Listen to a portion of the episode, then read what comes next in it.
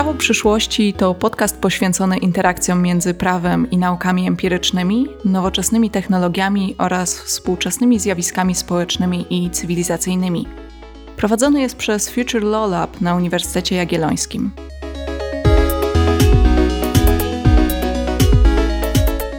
Witajcie w dziesiątym odcinku podcastu Prawo przyszłości. Nazywam się Ewa Górska, a moją gościnią dzisiaj jest Michalina Szafrańska, która jest adiunktką w Zakładzie Socjologii Prawa Wydziału Prawa i Administracji Uniwersytetu Jagiellońskiego, doktorką nauk prawnych, e, no i naukowo interesuje się przede wszystkim populizmem penalnym, medialnymi obrazami przestępczości oraz e, instytucji odpowiedzialnych za kontrolę przestępczości. Zajmuje się też społecznymi badaniami nad prawem, lokalną prewencją kryminalną, crime mappingiem, alternatywnymi metodami rozwiązywania sporów, a ostatnio również crowdsourcingiem w prawie. Brała udział w realizacji kilkunastu polskich międzynarodowych projektów badawczych, właśnie w tych różnych, e, najprzeróżniejszych obszarach e, badawczych, o których wspomniałam przed chwilą. Jest też autorką książek na temat populizmu penalnego oraz strachu przed przestępczością. A dzisiaj porozmawiamy między innymi o tym, czym jest crowd law. Cześć Michalino. Cześć, witam Ewo, e, witam Państwa bardzo serdecznie. E, jest mi niezmiernie miło e, być gościnią w tym fantastycznym przedsięwzięciu. Cześć, cieszę się. No to zacznijmy od tego w ogóle, co to jest ten crowd law. Zacznijmy od terminów. Crowd law to jest taka alternatywa dla tradycyjnych procedur e, tworzenia prawa, które, jak wiemy, angażują głównie legislatorów, no i polityków. Wszystko to opiera się o taką ideę crowdsourcingu, mm, prawdopodobnie słuchaczom e, bliżej znaną. E, jest to taki proces, w ramach którego mm, organizacja, instytucja e, w ramach otwartego zaproszenia, tak zwanego open call, zaprasza bliżej niezidentyfikowaną, zwykle zresztą bardzo szeroką i zróżnicowaną grupę podmiotów do wykonania pewnych zadań, które tradycyjnie mm, są wykonywane przez pracowników takiej instytucji albo organizacji. No i w odniesieniu oczywiście do crowd law e, będziemy tu mieli na myśli taką sytuację, w której e, to właśnie instytucje państwowe, e, względnie jakaś organizacja pozarządowa zainteresowana jakością tworzenia prawa, będą powierzać obywatelom właśnie w, za pośrednictwem internetu uczestnictwo w różnych zadaniach z zakresu tworzenia prawa. No i oczywiście, jeżeli ktoś byłby sceptyczny, to mógłby, mógłby rzec, że um, takie różne formy włączania obywateli do e, procesów prawotwórczych e, to nie jest nic nowego i od dłuższego czasu jest to praktykowane na świecie. E, natomiast ta deliberacja w ramach modelu crowd law ma z założenia łagodzić, ograniczać takie słabości, mm, które się wiążą z dotychczasowymi formami partycypacji. Między innymi Dlatego, że po pierwsze jest ukierunkowana na e, masy, na tłum, jak sama nazwa zresztą e, wskazuje. I z założenia rzeczywiście każdy, kto chce, może się włączyć e, właśnie w te procesy. Tymczasem te formy bardziej tradycyjne, które znamy, opierają się zwykle o angażowanie relatywnie niedużych grup osób, obywateli, e, no a przy okazji wymagają dość sporych nakładów e, finansowych i organizacyjnych. E, tymczasem właśnie CrowdLaw mm, w momencie mm, przygotowania infrastruktury i zaangażowania na początku pewnych środków i sił organizacyjnych powinno być relatywnie bezkosztowe albo przynajmniej wiązać się z kosztami ograniczonymi. Z drugiej strony oczywiście mamy tutaj do czynienia z dużym, bardzo dużym wręcz naciskiem na nowe technologie, y, które też dają dość sporo nowych zupełnie możliwości, y, jeśli chodzi właśnie o ten proces deliberacji, łącznie z wykorzystaniem sztucznej inteligencji, y, chociażby do tego, żeby obywateli bardziej łączyć niż dzielić, a wiemy, że współcześnie, no, chociażby w Polsce z tymi podziałami mamy dość e, spore e, problemy, a zatem takie dialogiczne podejście na przykład jest możliwe, dążenie do e, kompromisów poprzez właśnie wykorzystanie mm, takich oprogramowań, które pokazują na przykład pewne wypowiedzi czy idee, które łączą obywateli. E, to jest coś cennego i coś zupełnie nowego, taka nowa jakość w stosunku do tego, co dotychczas było praktykowane.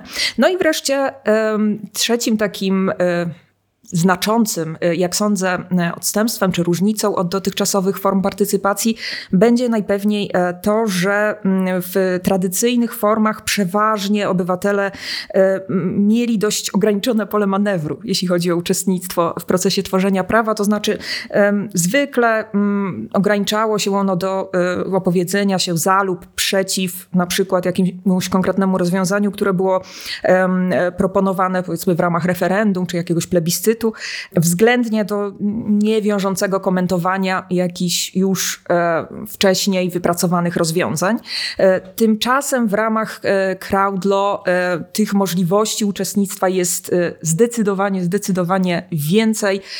Właściwie na każdym stadium, począwszy od już kreowania pewnych pomysłów co do tego, która sfera w ogóle powinna podlegać regulacji i e, co do kreowania kierunków polityki. Tutaj już obywatele mogą e, właśnie dorzucić swoje trzy grosze, podzielić się swoimi pomysłami, ale e, potem również czekają ich zdecydowanie bardziej odpowiedzialne zadania w procesie ustawodawczym. Między innymi można się dzielić, oczywiście w zależności od platformy, która która udostępnia takie lub inne formy uczestnictwa, na przykład chociażby technicznymi e, czy fachowymi ekspertyzami e, związanymi na przykład z wykonywanym zawodem albo z jakąś wiedzą e, taką szczególną, którą ktoś posiada jako mm, chociażby specjalista e, od danego problemu.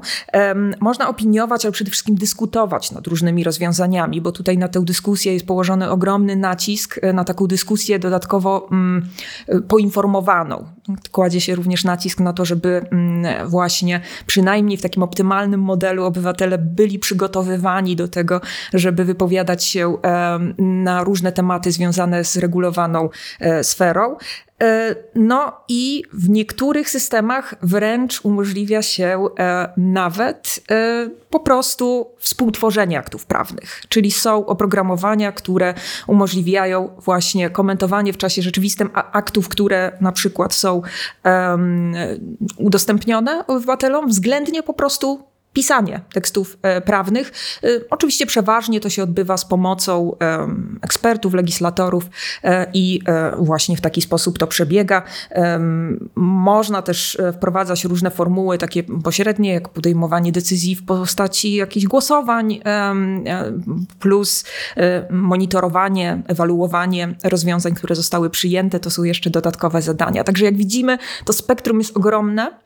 Wiele zależy od tego właśnie, jak skonstruowana zostanie właśnie taka platforma do, e, do uczestnictwa w tworzeniu prawa, e, ale w stosunku do tych właśnie form tradycyjnych, o których e, wspominałam wcześniej, jest to, wydaje mi się, nowa jakość. No tak brzmi, bo o ile już chyba słyszeliśmy o e-demokracji, e-partycypacji, e-administracji, różnych tych e, to faktycznie o e-partycypacji w tworzeniu prawa ja na przykład wcześniej nie słyszałam, a wydaje się to bardzo ciekawe. Mm, kto wprowadza takie rozwiązania? Mhm. Państwa, rządy, organizacje społeczne? To jest interesujące, bo te inicjatywy e, rodzą się tak naprawdę na różnych szczeblach. Wydaje się, że ciężko tu określić jakiś taki e, przeważający kierunek. One się różnią dość znacząco zarówno zasięgiem. Może powiedzmy, że generalnie, jeżeli chodzi o taką formę tej platformy właśnie, e, która skupia aktywność w obrębie crowdlaw, to przeważnie to jest albo strona internetowa, albo aplikacja. E, i mm, ich sposób funkcjonowania się może właśnie znacząco różnić. Z jednej strony właśnie zasięgiem, bo one bywają lokalne, regionalne albo wręcz ogólnokrajowe. E, z drugiej strony właśnie dość istotnie e, różnią się typem inicjatorów przedsięwzięcia i teraz są platformy, które powstają zupełnie oddolnie, w taki sposób, że po prostu jakiś ruch społeczny, względnie organizacja pozarządowa po prostu zaczyna coś takiego uruchamiać i z czasem one zyskują mniejsze lub większe też wsparcie po prostu mm, instytucji krajowych związanych z tworzeniem prawa. No i oczywiście, tak jak wspomniałam, też różnią się dość znacząco tymi, tym zakresem zakładanej partycypacji, ale bywa i tak, że że to rządy po prostu decydują się w którymś momencie e, na e, wprowadzenie tego rodzaju e, narzędzi.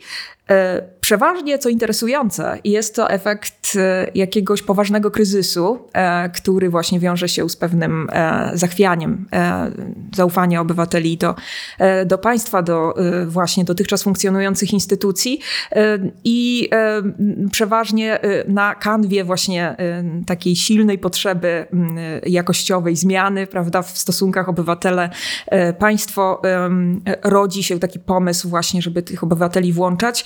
No, no trzecia opcja to są partie polityczne, oczywiście. Y, mamy zresztą w Polsce już taką e, pierwszą próbę e, wprowadzenia tego rozwiązania y, i to jest świeża absolutnie sprawa z ostatnich miesięcy. E, Szymon Hołownia i jego ugrupowanie polityczne wprowadziło aplikację Jaśmina. Nie wiem skąd ta nazwa, przyznam szczerze, sama chętnie bym się dowiedziała. brzmi jak dla tak, aplikacji, która ma służyć do tworzenia Tak, prawa. zupełnie nieintuicyjna. Jak ktoś ze słuchaczy i słuchaczek wie, to może nam napisać. Tak, jestem zaintrygowana, ale nie wyjaśniono chyba tego podczas właśnie takiej szumnej e, e, konferencji prasowej, która e, tę właśnie nową bohaterkę w polityki, zresztą jak sam Hołownia twierdzi, przełomową aplikację e, rewolucjonizującą e, właśnie dotychczasowe podejście do, e, do, do kontaktów z obywatelami miała wprowadzać. Właśnie no, tam zaprezentowano te rozwiązania. One moim zdaniem są na razie tak naprawdę pewną taką fasadą, to znaczy nie mają wiele wspólnego póki co z tym takim jakościowym crowdlaw na dużą skalę i o szerokim zasięgu bo sprowadzają się tak naprawdę do tworzenia takich e, bardzo ograniczonych zasięgiem plebiscytów dotyczących na przykład konkretnych e, rozwiązań. Z tego co pamiętam, e, był jakiś plebiscyt dotyczący protestów lekarzy i tego, jakie rozwiązania powinny być w tym zakresie wprowadzone, handlu w niedzielę i tego typu rzeczy. W każdym razie za pomocą tego narzędzia Hołownia i jego właśnie ugrupowania ugrupowanie planuje robić takie rozpoznanie w zakresie tego, e, co jego zwolennicy, czy Polacy, szerzej rzecz ujmując, w założeniu e, myślą o konkretnych sprawach politycznych. No, jest to jakaś próba, natomiast to oczywiście od takiego realnego crowdlaw dość jeszcze znacząco się różni. Brzmi może bardziej jeszcze jak partycypacja taka właśnie w możliwości zagłosowania i wyrażenia zdania niż tworzeniu realnie prawa. Tak. Um, I jeszcze trochę zastanawiam się, czy na pewno jest to crowdlaw, jeśli trafia na razie tylko do zwolenników danej partii. Otóż to. Tutaj jest bardzo ważna sprawa związana właśnie z tym procesem demokratyzacji. Prawda? W założeniu crowdlaw rzeczywiście ma trafiać do szerokiego zasięgu e, osób, nie tylko zwolenników jednej partii, ale po prostu do obywateli. E, I e, no, jest mimo nawet takich prób podejmowanych, aby właśnie właśnie te narzędzia e, czynić dostępnymi dla wszystkich e, i jest bardzo wiele zastrzeżeń dotyczących właśnie tego, że no, chociażby ograniczenie e, zasięgu crowdload do internetu może powodować wykluczenie tych, którzy no właśnie cyfrowo nie są w pełni sprawni, prawda? W związku z tym w ramach idei crowdo podkreśla się e, potrzebę też takiego łączenia e, form internetowych z e, formami bezpośredniego kontaktu. I kładzie się właśnie ogromny nacisk na ten aspekt demokratyzacji, znaczy, żeby rzeczywiście w jakościowo dobrym crowdlaw był dostęp do bardzo różnorodnych poglądów, do wszechstronnych, wszechstronnego rozpatrywania różnych stanowisk, prawda, tak żeby osoby, które podejmują pewne decyzje, czy kształtuj, współkształtują prawo, miały możliwość faktycznie zapoznania się z całym spektrum rozwiązań, które jest możliwe i tak poinformowane podejmowały decyzje. A czy to w ogóle jest już praktyczne? W sensie platformy Crowdlaw istnieją, a, ale tak. czy rozwiązania były już wprowadzane? Tak, jak najbardziej. E, zdecydowanie no, tego typu rozwiązania funkcjonują e, w bardzo wielu krajach na świecie i to wbrew pozorom e, nie są wyłącznie kraje wysoko rozwinięte, ale też wiele krajów rozwijających się i to zarówno są te rozwiązania właśnie bardzo lokalne, jak i um, różnorodne rozwiązania ogólnokrajowe, co właśnie interesujące. Wiele przedsięwzięć, na przykład związanych z budowaniem e, czy tworzeniem e, norm o charakterze nawet konstytucyjnym, było podejmowanych w, w, w, w tym formacie Crowdlaw.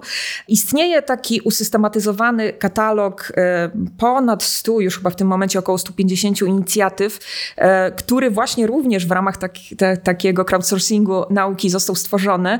Wielu badaczy, którzy właśnie są skupieni wokół e, tych zagadnień, stworzyło taki projekt Crowdlaw Catalog i tam można sobie przejrzeć te różnorodne inicjatywy, analizując je pod kątem między innymi właśnie inicjatora, tego, czy jest to projekt właśnie rządowy, czy związany z partią polityczną, czy też oddolny, e, ale także właśnie pod względem różnorodnych form partycypacji i też można tam wstępnie uzyskać informacje mm, dotyczące tego, co udało się danemu e, projektowi na ten moment osiągnąć. Prawda? Bo te e, możliwości są oczywiście bardzo zróżnicowane w zależności od tego, jak bardzo e, władza polityczna wspiera dane projekty. I tu nie oszukujmy się, to jest sprawa absolutnie kluczowa i też jakość funkcjonowania tych platform, faktyczne możliwości wpływania na prawo w dużej dużej mierze y, będą zależały chociażby od kultury politycznej i od tego, na ile rzeczywiście politycy będą mieli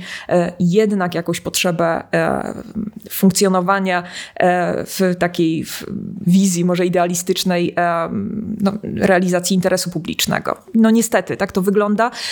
W wielu miejscach, nawet jeżeli takie inicjatywy fantastyczne powstają, to one natrafiają właśnie na jeden z dwóch poważnych problemów. To znaczy, po pierwsze, albo na zbyt nikłe zainteresowanie polityków, którzy po prostu w ogóle nie interesują się tym, co obywatele chcieliby stworzyć i e, w bardzo niewielkim zakresie e, chcą współuczestniczyć właśnie w tym projektach, no albo drugą stronę. Niestety to zainteresowanie jest zbyt duże, e, co powoduje różne próby instrumentalizacji i dostosowywania po prostu e, tych inicjatyw pod e, właśnie partykularne interesy partyjne. E, I to zawsze chyba będzie w ten sposób funkcjonowało, zawsze będzie to napięcie, ale no, istnieją pewne sposoby właśnie mm, do pewnego stopnia neutralizowania tego. Jeśli chodzi o takie konkretne inicjatywy, to myślę sobie, że no, nie mamy możliwości oczywiście, żeby powiedzieć o, o wielu z nich, ale, y, ale warto tutaj wspomnieć o y, takiej inicjatywie jednej z najstarszych, portuga y, nie portugalskiej, brazylijskiej. E-demokracja, ja się właśnie po portugalsku nie odważę tego wypowiedzieć. Tak się nazywa ten projekt i on funkcjonuje już od 2009 roku więc całkiem długo. I e, jest to taki portal właśnie brazylijski, do którego dostęp ma każdy, kto tylko sobie zapragnie, jeśli chodzi o właśnie mieszkańców e, tego kraju. Funkcjonuje w oparciu o taką, taki podział, znajdują się tam takie tematyczne wspólnoty dotyczące inicjatyw ustawodawczych aktualnych. Portal został założony przy niższej izbie parlamentu brazylijskiego, więc jest inicjatywą rządową, ale jest silnie wspierany właśnie przez różnorodne organizacje pozarządowe. I w tym momencie właśnie około 20 takich wspólnot dyskusyjnych, tematycznych się tam znajduje i obywatele po prostu e, właśnie podejmują e, różne dyskusje nad regulacjami, które właśnie są przez parlament dyskutowane, tak, czy, czy, czy procedowane. Tak. Oprócz tego w 2017 roku dano też E, właśnie mieszkańcom czy obywatelom możliwość e, tworzenia własnych inicjatyw ustawodawczych. Powstała taka wspomagająca aplikacja e, Mudamos, to w wolnym tłumaczeniu jest Zmieniamy I to jest właśnie takie narzędzie do tworzenia draftów czy projektów, właśnie inicjatyw obywatelskich, prawnych i zbierania dla nich poparcia w postaci, znaczy w oparciu o technologię podpisu elektronicznego. Więc coś takiego też funkcjonuje. I w ramach właśnie tej demokracji mamy też do czynienia z taką aplikacją Wikilegis. To jest po prostu właśnie program do redagowania tekstów e, aktów prawnych. Współpracuje w ramach tej platformy około 200 wolontariuszy, prawników, e, którzy dbają o to, żeby e, właśnie te poprawki, które są wprowadzane przez obywateli, były redagowane w sposób poprawny, wskazują na ewentualne problemy związane z tym, żeby na przykład określone propozycje były wdrożone, no bo wiadomo, że oczywiście nie wszystkie propozycje, propozycje będą, będą pewno, tak, tak tym, możliwe do przyjęcia, prawda? Tutaj mamy ograniczenia systemowe czasami, e, a czasami no po prostu y, no, powiedzmy są ograniczenia też polityczne, jakieś społeczne, prawda? etyczne i tak dalej, e, związane z przyjmowaniem określonych rozwiązań, e, więc toczą się dyskusje wokół tego i takie fora są moderowane, są wspomagane właśnie różnorodnymi materiałami edukacyjnymi. Wielu polityków właśnie się w to włącza. Czasem przy niektórych inicjatywach chętniej, przy innych niestety trochę rzadziej. E, I oni proponują też swoje spojrzenie e, na dany projekt, e, przy czym dba się o to w miarę możliwości, żeby właśnie reprezentowane były różne stanowiska, tak żeby obywatele mieli okazję się zapoznać z całym spektrum rozwiązań i byli po prostu poinformowani tak to mniej więcej wygląda i w praktyce y, kilkadziesiąt projektów już w ten sposób zostało e, przeprocedowanych, między innymi taki internetowy Bill of Rights brazylijski, gdzie właśnie obywatele sami wypracowali sobie rozwiązania, które mają chronić ich przed e, nadmiernym e, kontrolowaniem ich danych przez państwo i przez no, korporacje, prawda? I różne związane z działalnością cyfrową, ale także cały pakiet ustaw dotyczący wsparcia. Także y, rzeczywiście to w praktyce całkiem przyzwoicie funkcjonuje. Drugim takim potentatem jest Tajwan, jest Republika Chińska i tam y, rzeczywiście y, też się bardzo dużo w tym zakresie dzieje. Warto na nich zwrócić uwagę, dlatego że jest to unikatowe rozwiązanie, w którym te propozycje, które są wypracowywane przez obywateli, są e, wkomponowywane niejako już w cały system tworzenia e, prawa, tak, żeby na poziomie przepisów prawnych obywatele mieli e, gwarancję co do tego, że jeżeli jakaś grupa zdecyduje się określone regulacje procedować, to żeby przynajmniej parlament e, zechciał się nad nimi pochylić. I to jest ważne, dlatego że e, poważnym problemem różnorodnych inicjatyw, takich właśnie związanych z partycypacją, jest zwykle to, że bardzo szybko wyczerpuje się entuzjazm obywateli i mają oni poczucie czasami, że no, mówiąc kolokwialnie, para idzie w gwizdek, prawda, że nawet jeżeli się w coś włączą, to potem politycy w bardzo umiarkowanym stopniu e, chcą przełożyć ich postulaty e, na istniejące prawo. E, oczywiście ja nie jestem entuzjastką tego, żeby tworzyć jakiekolwiek mandaty instrukcyjne, wiązać instytucje prawne właśnie takimi przepisami, które zobowiązywałyby je do tego, żeby postulaty obywateli realizować. No bo jednak powinna być tym, nad tym jakaś kontrola, jeszcze dodatkowa dyskusja i e, to jest niezwykle potrzebne, prawda? Natomiast e, z drugiej strony e, trzeba bardzo uważać właśnie, bo wykorzystanie dobrej woli obywateli, chęci do tego, żeby się włączać, a potem podejście lekceważące do tego powoduje, że wiele takich inicjatyw po prostu no, bardzo szybko spaliło na panewce i realnie się one po prostu szybko wyczerpały. E, także w Tajwanie e, istnieją dwie platformy. Jedna to jest V-Taiwan e, i jest to bardzo ciekawa platforma, w ramach której skupia się tak, taka bardzo szeroka i bardzo zróżnicowana grupa zarówno polityków, obywateli, jak i różnych grup interesu, organizacji pozarządowych.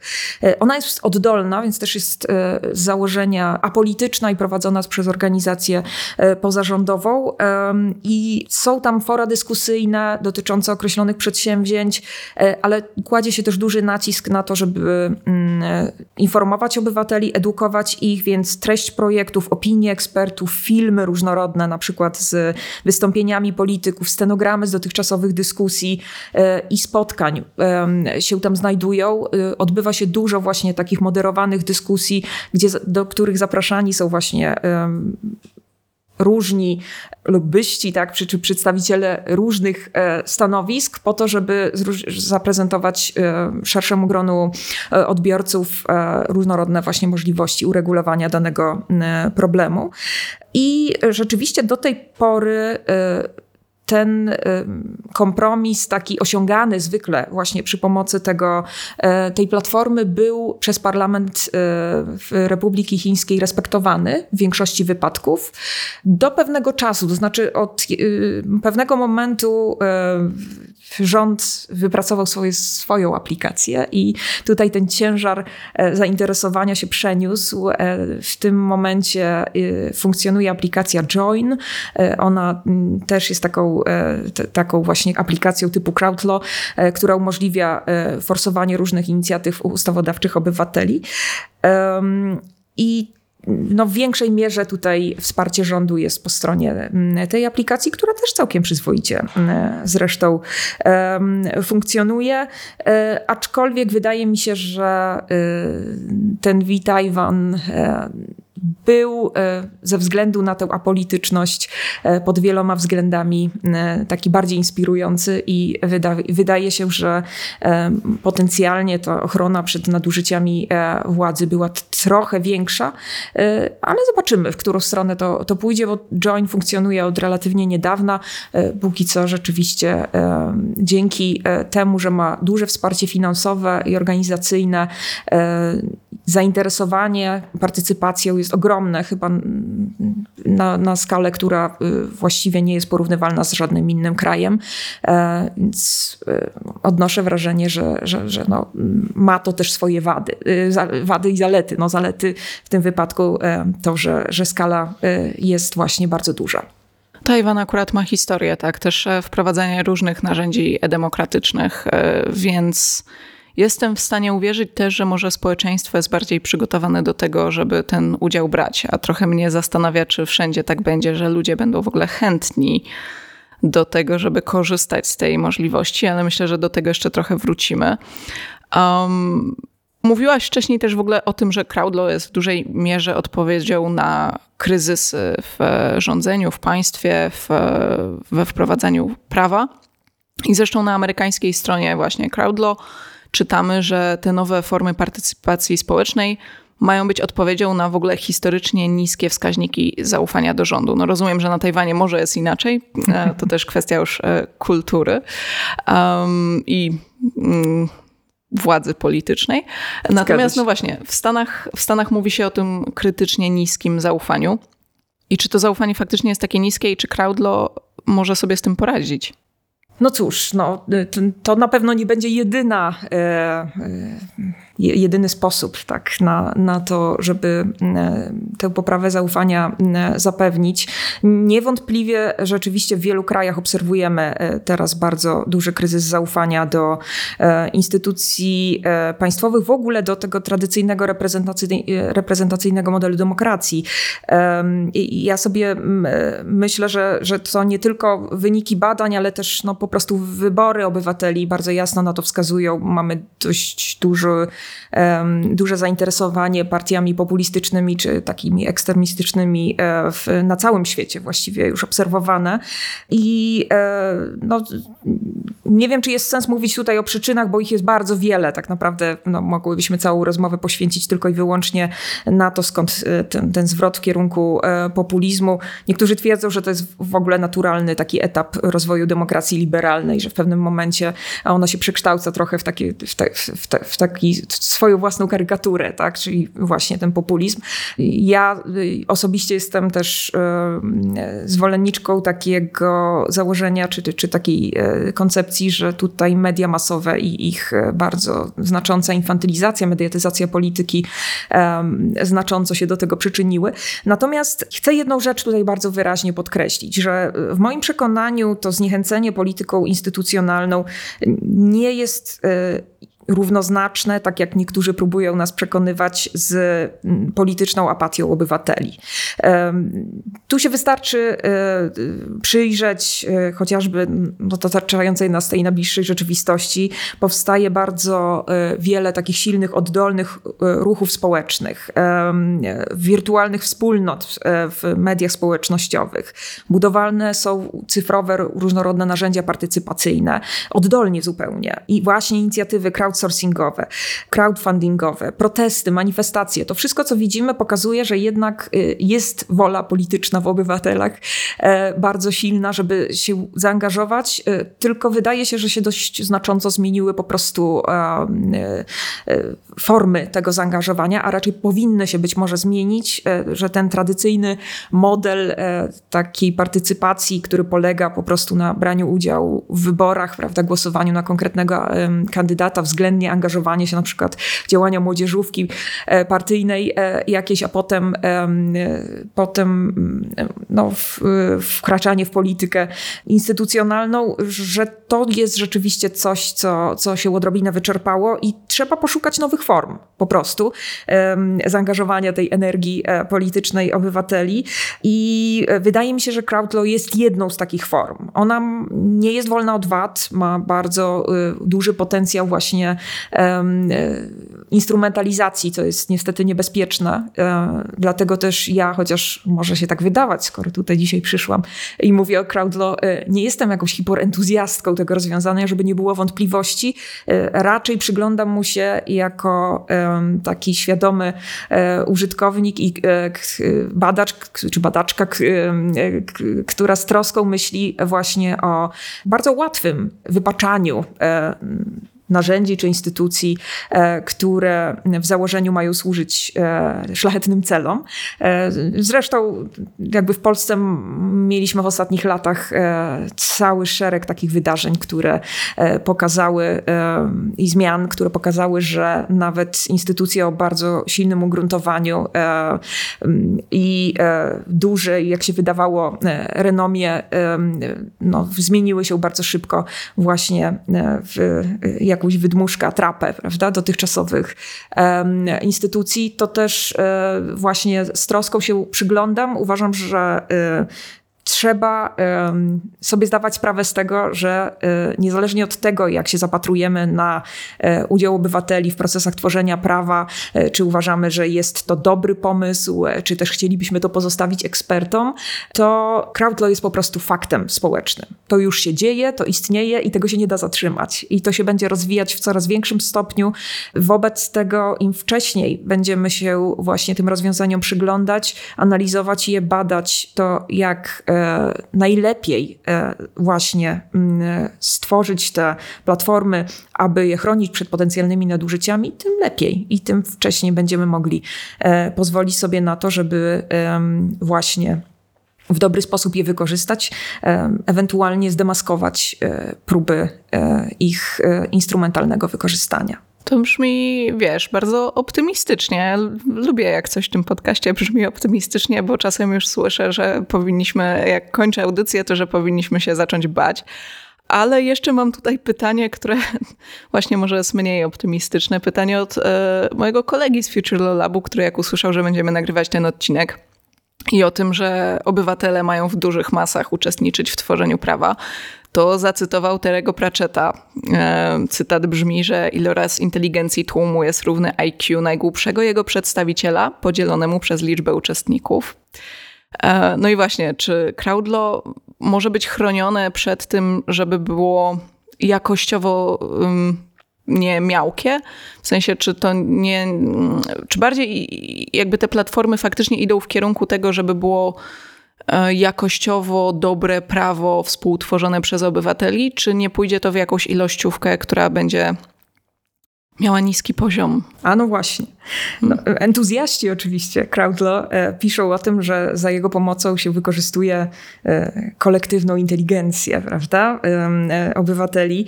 No, sceptycy oczywiście będą raczej pisać o wytworach masowej ignorancji, prawda, czy kolektywnej głupoty. I faktycznie to zależy od bardzo wielu czynników. To w ogóle w, w odniesieniu do różnorodnych wytworów takiego takiego cyfrowego przetwarzania e, danych jest takie powiedzenie, e, które brzmi mniej więcej e, tak, że trash in, trash out, prawda? To znaczy, jeżeli z założenia na samym początku włożyć coś, co będzie bezwartościowe, no to nie ma siły. Po prostu to, co wyjdzie, co będzie ostatecznym produktem, no będzie po prostu do niczego. I tutaj niezwykle ważna jest rola tego etapu wstępnego, o którym wcześniej już troszeczkę wspominałam, co sygnalizuje sygnalizowałam, e, to znaczy odpowiedniego przygotowania e, odbiorców tego narzędzia, tak, obywateli, którzy e, właśnie w procesach tworzenia prawa mieliby brać udział. No w szczególności jeśli to dotyczy prawa karnego, którym ja się troszeczkę bardziej zajmuję i na którym się skupiam, bo no, populiści oczywiście próbują nas przekonywać co do tego, że tworzenie prawa karnego jest absolutnie banalne, prawda? W ramach promowania takiej polityki polityki prostoty e, skłonni są e, twierdzić, że w zasadzie no, nie ma tutaj nic skomplikowanego, wystarczy odpowiadać na tak zwane społeczne poczucie sprawiedliwości e, tworzyć prawo coraz bardziej represyjne, prawda? izolować um, przestępców od um, tak zwanego zwykłego człowieka i wszystko będzie dobrze. No, w praktyce oczywiście to wygląda zupełnie um, inaczej i każdy, kto próbował choćby zrozumieć trochę bardziej e, sposób e, funkcjonowania e, systemu prawa karnego, czy też po prostu etiologię przestępczości, wie, że to są procesy niezwykle złożone, które wymagają uwzględnienia ogromnej liczby czynników, z których można sobie nawet na pierwszy rzut oka nie zdawać sprawy. W związku z tym, oczywiście, pole do instrumentalizacji jest ogromne i ja tego absolutnie nie neguję. Też odczuwam, e, żeby nie było tak optymistycznie, e, obawy dotyczące tego, e, że wiele może pójść nie tak. Zwłaszcza jeżeli rzeczywiście będą to inicjatywy, które będą stymulowane politycznie, prawda? No, z tego też powodu to, że się pojawiło już w ramach partyjnego zainteresowania ta aplikacja Jaśmina, to mnie trochę niepokoi, bo widzę, że już ktoś na to wpadł i niewykluczone, że po pojawią się następcy, próby e, tworzenia właśnie w ramach różnorodnych partyjnych mm, interesów, takich właśnie podobnych e, przedsięwzięć, które służyć będą głównie temu, żeby właśnie e, jakieś marne inicjatywy ustawodawcze polityków wspierać. E, więc, więc tak może się wydarzyć. Natomiast e, jest kilka sposobów. Oczywiście to jest bardzo e, rozległy temat, rzeka, prawda? Ale powiem tylko o, o, o kilku takich elementarnych. To jest ta właśnie edukacja i zadbanie o to, żeby na starcie obywatele otrzymywali pewne kwantum wiedzy na temat tego, co ma być przedmiotem regulacji, jakie mogą być potencjalne konsekwencje takiego, a nie innego uregulowania.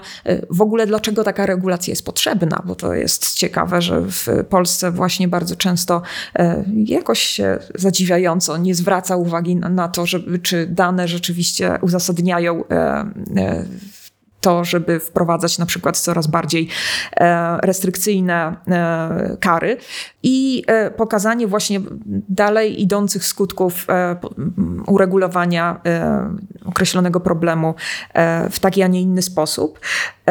Po drugie, oczywiście dostępność e, i jakość moderatorów tutaj ma znaczenie. Tak? To znaczy sam dobór projektu, bo to też nie jest powiedziane, że każdy e, projekt się tak idealnie nadaje do tego, żeby obywatele nad nim deliberowali. Wyobrażam sobie, że jakaś potężna nowelizacja kodeksu karnego jako całość na przykład e, byłaby zbyt trudna. To, to też trzeba dostosować po prostu do możliwości, prawda, to, co się obywatelom daje pod rozwagę.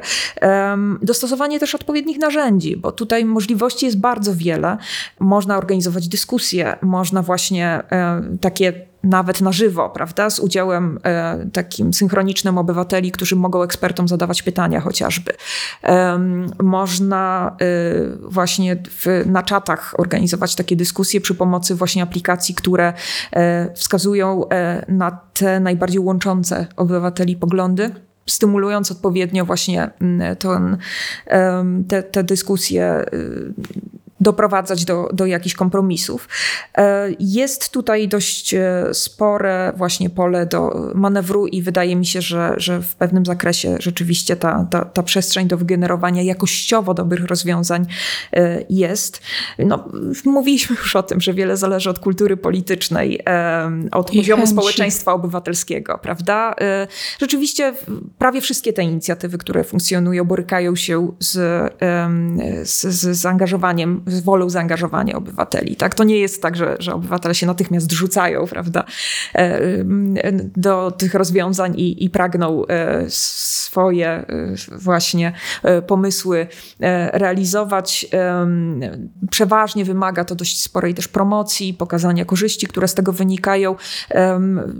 I to, o czym wcześniej wspominałam, to znaczy ta dbałość ogromna o to, żeby zapewnić każdorazowo informację zwrotną. Nawet jeżeli ona będzie y, oznaczała powiedzenie, że tego pomysłu nie możemy e, zrealizować. I wyjaśnienie dlaczego y, to jest niezwykle ważne. No, stąd ta rola właśnie mm, podmiotów zarządzających takimi platformami jest ogromna, żeby dbać o to, żeby, żeby każdy się czuł w pewnym sensie y, w ramach takiej platformy zauważony, y, żeby jego głos nie był zupełnie pominięty i e, żeby właśnie e, widział sens uczestnictwa. No i wreszcie ostatnia sprawa to jest to, jak w gruncie rzeczy sobie zdefiniujemy cel e, crowdlaw i tych inicjatyw. Dlatego, że oczywiście E, można sobie powiedzieć, że tutaj chodzi o wzmacnianie legitymizacji społecznej prawa. Tak? Można powiedzieć, że chodzi o poprawę jakości. E, wielu zwolenników crowdlaw właśnie na to kładzie nacisk. To znaczy, że, że, że sama partycypacja to jedno, ale partycypacja tylko i wyłącznie dla partycypacji nie ma sensu. Tak? E, że, że jednak to powinny być takie rozwiązania, które podnoszą w założeniu jakość tych rozwiązań ustawodawczych. Ale jest też moim zdaniem trzeci element, który chyba jest równie ważny, ważny, a w tej przestrzeni prawa karnego wydaje mi się nawet chyba jeszcze ważniejszy, czy najważniejszy. A mianowicie to y, jest coś, co, co, co w tej literaturze bywa nazywane tak zwanymi learning moments. To znaczy e, to, że sam proces uczestnictwa w, w, w, w tworzeniu prawa, w tych dyskusjach, w e, czytaniu czy, czy oglądaniu materiałów e, dyskusyjnych pozwala zauważyć szerszą perspektywę, nauczyć się czegoś, e, dostrzec, że nasze przekonania nie zawsze e, są po pierwsze zgodne z przekonaniami innych i że są ku temu e, liczne argumenty, prawda, których na co dzień możemy nie zauważać. Po drugie, pokazuje obywatelom też, jak bardzo złożony jest proces tworzenia prawa, no i te procesy właśnie, które za pomocą prawa próbujemy okiełznać, które, które regulujemy, te problemy. To jest bardzo ważne w moim moim przekonaniu i długofalowo rzeczywiście wydaje mi się to najważniejszym, tak naprawdę takim e, najważniejszą zaletą, korzyścią płynącą z crowdlaw, e, że e, to po prostu pogłębia sposób patrzenia zarówno na prawo jako zjawisko, jak, jako fenomen społeczny, tak, który też nie funkcjonuje w próżni, jak i na te konkretne problemy, które są przedmiotem regulacji. Wyobrażam sobie, że takie narzędzie może być właśnie i sposobem uczenia się i wychodzenia poza własną bańkę i zetknięcia z tymi innymi poglądami, które mogą nam się czasem nie podobać. Um, i zwiększania świadomości, ale jednak wróciłabym do tego, o czym już tutaj wielokrotnie dziś wspominałaś, czyli tego populizmu. No bo też jednocześnie mogę sobie wyobrazić, zwłaszcza w naszych obecnych warunkach, e, że takie narzędzie wpada w ręce populistów, którzy ten, e, jakby te informacje na początku, czemu prawo jest potrzebne, przedstawiał w sposób populistyczny. Potem wszystko zostanie zdominowane, na przykład zaproszą promocję, zrobią w pewnych kręgach, w pewnych bańkach, na pewnych forach internetowych czy fanpage'ach na Facebooku wśród określonej grupy osób, która większościowo będzie miała powiedzmy pewne poglądy i że to wszystko zostanie wykorzystane i to dalej będzie obywatelskie i partycypacyjne na przykład. Tylko tutaj wrócimy trochę do Terego Pratchetta na przykład. Tak jest. Tak no. być może. I tego nie neguję. W wielu e, sytuacjach, e, przy wielu takich projektach niestety e, no, tak się to potoczyło. Trzeba sobie z tego zdawać sprawę i dlatego też oprócz tego, że zajmują się tym spece od marketingu politycznego, powinni się te, też zajmować tym badacze i analizować tę, tę problematykę, bo to pomaga e, demaskować po prostu takie nadużycia e, i jest to bardzo ważne. E, tego nie unikniemy, bo, bo te narzędzia są powszechnie dostępne, każdy może z nich skorzystać, w związku z tym na pewno takie próby instrumentalizacji będą. Natomiast no, w moim przekonaniu to jest tylko kwestia tego, żeby odpowiednio reagować, pokazywać czym się różni wykorzystanie populistyczne od właśnie właśnie takiego bardziej demokratycznego, tak?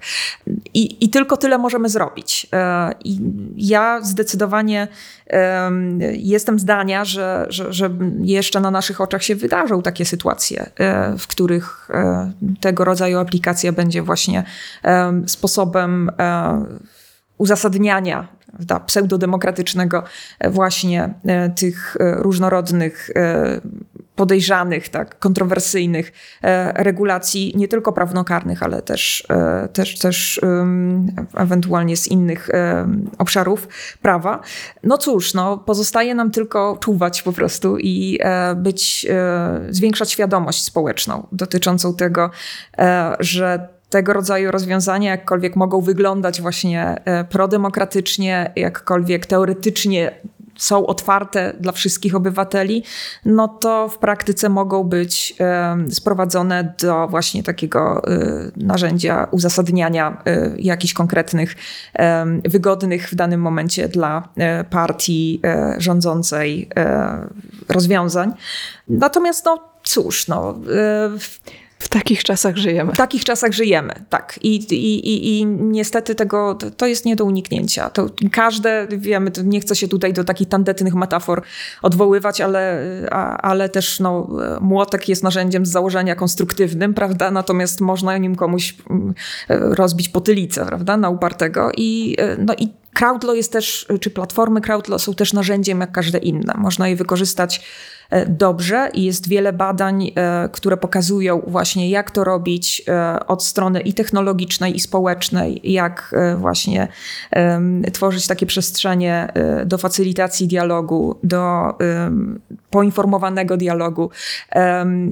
Czyli to jest technicznie pod wieloma względami możliwe, natomiast oczywiście, jeżeli ktoś z założenia tego robić nie chce, no to to nie musi, tak? I, I może wtedy wykorzystywać e, to narzędzie w sposób absolutnie no, niezgodny z przeznaczeniem. Najgorzej chyba jest wówczas, jeżeli ktoś sobie nie zdaje sprawy ze złożoności tych rozwiązań i po prostu bezrefleksyjnie coś takiego proponuje, może nawet czasami w dobrej wierze, zakładając, że po prostu rzucenie takiego narzędzia na żywioł i pozwolenie obywatelom płynąć, prawda, e, jest znakomitym pomysłem. E, ja jestem zdania, że tutaj zdecydowanie im więcej wiemy, e, im bardziej sobie zdajemy sprawę z ograniczeń, tym lepiej i tym właśnie zdecydowanie bardziej optymalnie będziemy w stanie to narzędzie wykorzystać.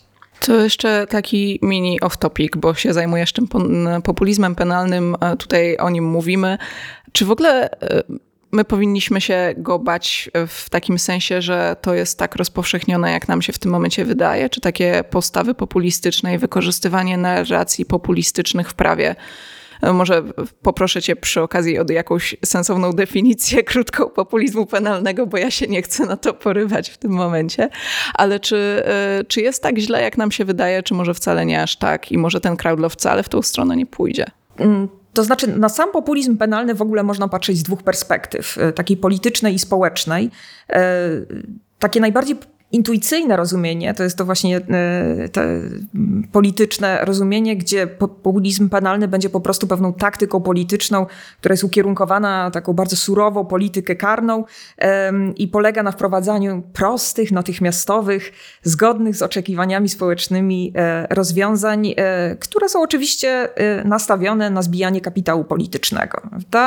W praktyce wygląda to często tak, że najpierw generujemy jakieś lęki społeczne, albo media to robią, bo czasami to tylko przychodzą w sukurs politykom, którzy e, potem cynicznie mm, taką sytuację właśnie jakąś konkretną, medialną, e, dramatyczną wykorzystują e, i w oparciu o jakieś obiegowe opinie co do tego, czego pragną obywatele, wprowadzamy rozwiązania, które nijak się mają do aktualnych potrzeb, do diagnoz naukowych dotyczących tego, jak dane zjawisko wygląda i również do tego, jak, jakie są najbardziej efektywne rozwiązania zgodnie z wiedzą naukową. To jest to pierwsze rozumienie właśnie. Natomiast Drugie, takie właśnie społeczne, odnosi się e, do, do postaw obywateli, czy też do pewnego takiego e, syndromu przekonań e, społecznych. I innymi słowy, populistą penalnym może być też obywatel, w tym znaczeniu, że będzie on się charakteryzował pewną taką wiązką cech czy poglądów, które powodują, że będzie ponadprzeciętnie yy, wrażliwy na przekaz polityczny, tak? taki penalno-populistyczny. I tam y, wśród tych poglądów będzie między innymi no, przekonanie oczywiście o potrzebie bardzo surowego, y, punitywnego y, podejścia do przestępczości, przekonanie o pewnej moralnej wyższości tak zwanego zwykłego obywatela wobec no zwłaszcza prawda, innych osób, zwłaszcza tych, które pobłądziły gdzieś przestępców, ale też wobec elit, prawda, wobec przeintelektualizowanych prawda, elit, które e, w gruncie rzeczy może tam jakieś badania prowadzą i e, jakąś e, wiedzę specjalistyczną dysponują, ale tak naprawdę nie wiedzą, czym jest prawdziwe życie i problemy prawdziwych obywateli. Po trzecie, takie przekonanie co do mm, tego, że obywatel ma prawo samodzielnie wymierzać sprawiedliwość, czyli taka ponadprzeciętna zdolność do akceptowania y, samosądu. Y, I czwarty element to y, byłoby przekonanie o właśnie takiej konieczności bezpośredniego udziału obywateli w tworzeniu prawa karnego. Te cechy właśnie się często w niektórych podmiotach kumulują, występują jako właśnie pewien taki syndrom i powodują, że y, no, osoby, które przejawiają tego typu tendencje, y, będą y, bardzo czułe na taką retorykę penalno-populistyczną polityków. E, czy jest to postawa i taktyka polityczna rozpowszechniona? E, generalnie populizm penalny się rozwija już od lat 60. mniej więcej, tak się to datuje to zjawisko mniej więcej. E, natomiast to jest interesujące, że akurat jakbyśmy, no nie ma tak naprawdę badań realnie nad skalą tego zjawiska, e, więc ciężko jest się bardzo kategorycznie wypowiedzieć na ten temat, zwłaszcza w Polsce. My po prostu tego nie śledzimy zupełnie.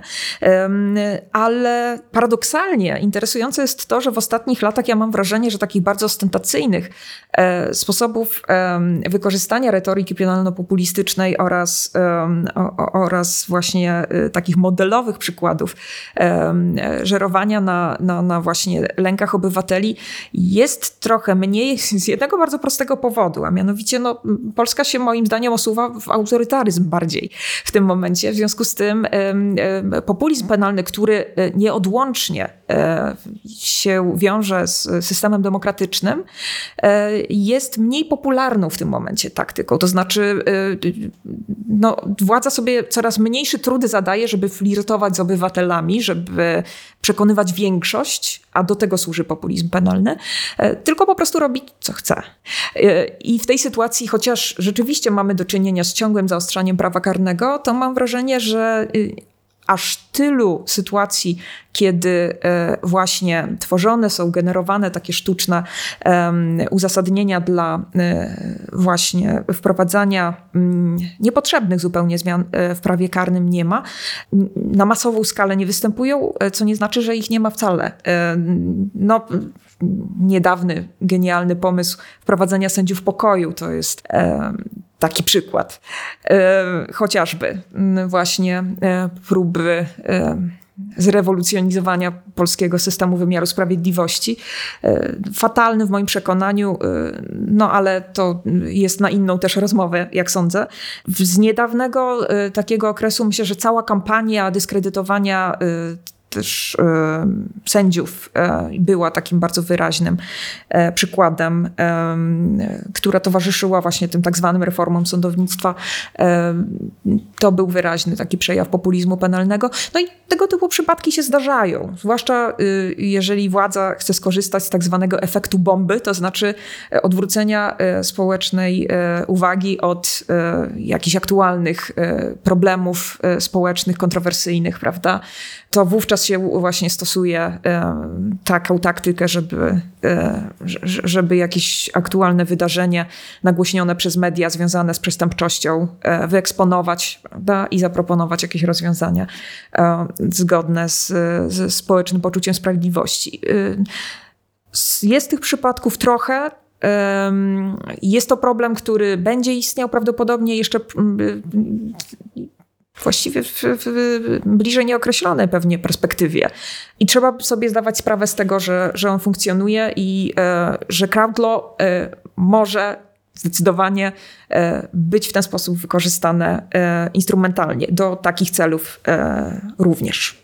Szukam pytania, które pozwoli nam wejść na jakiś optymistyczny jeszcze temat na koniec.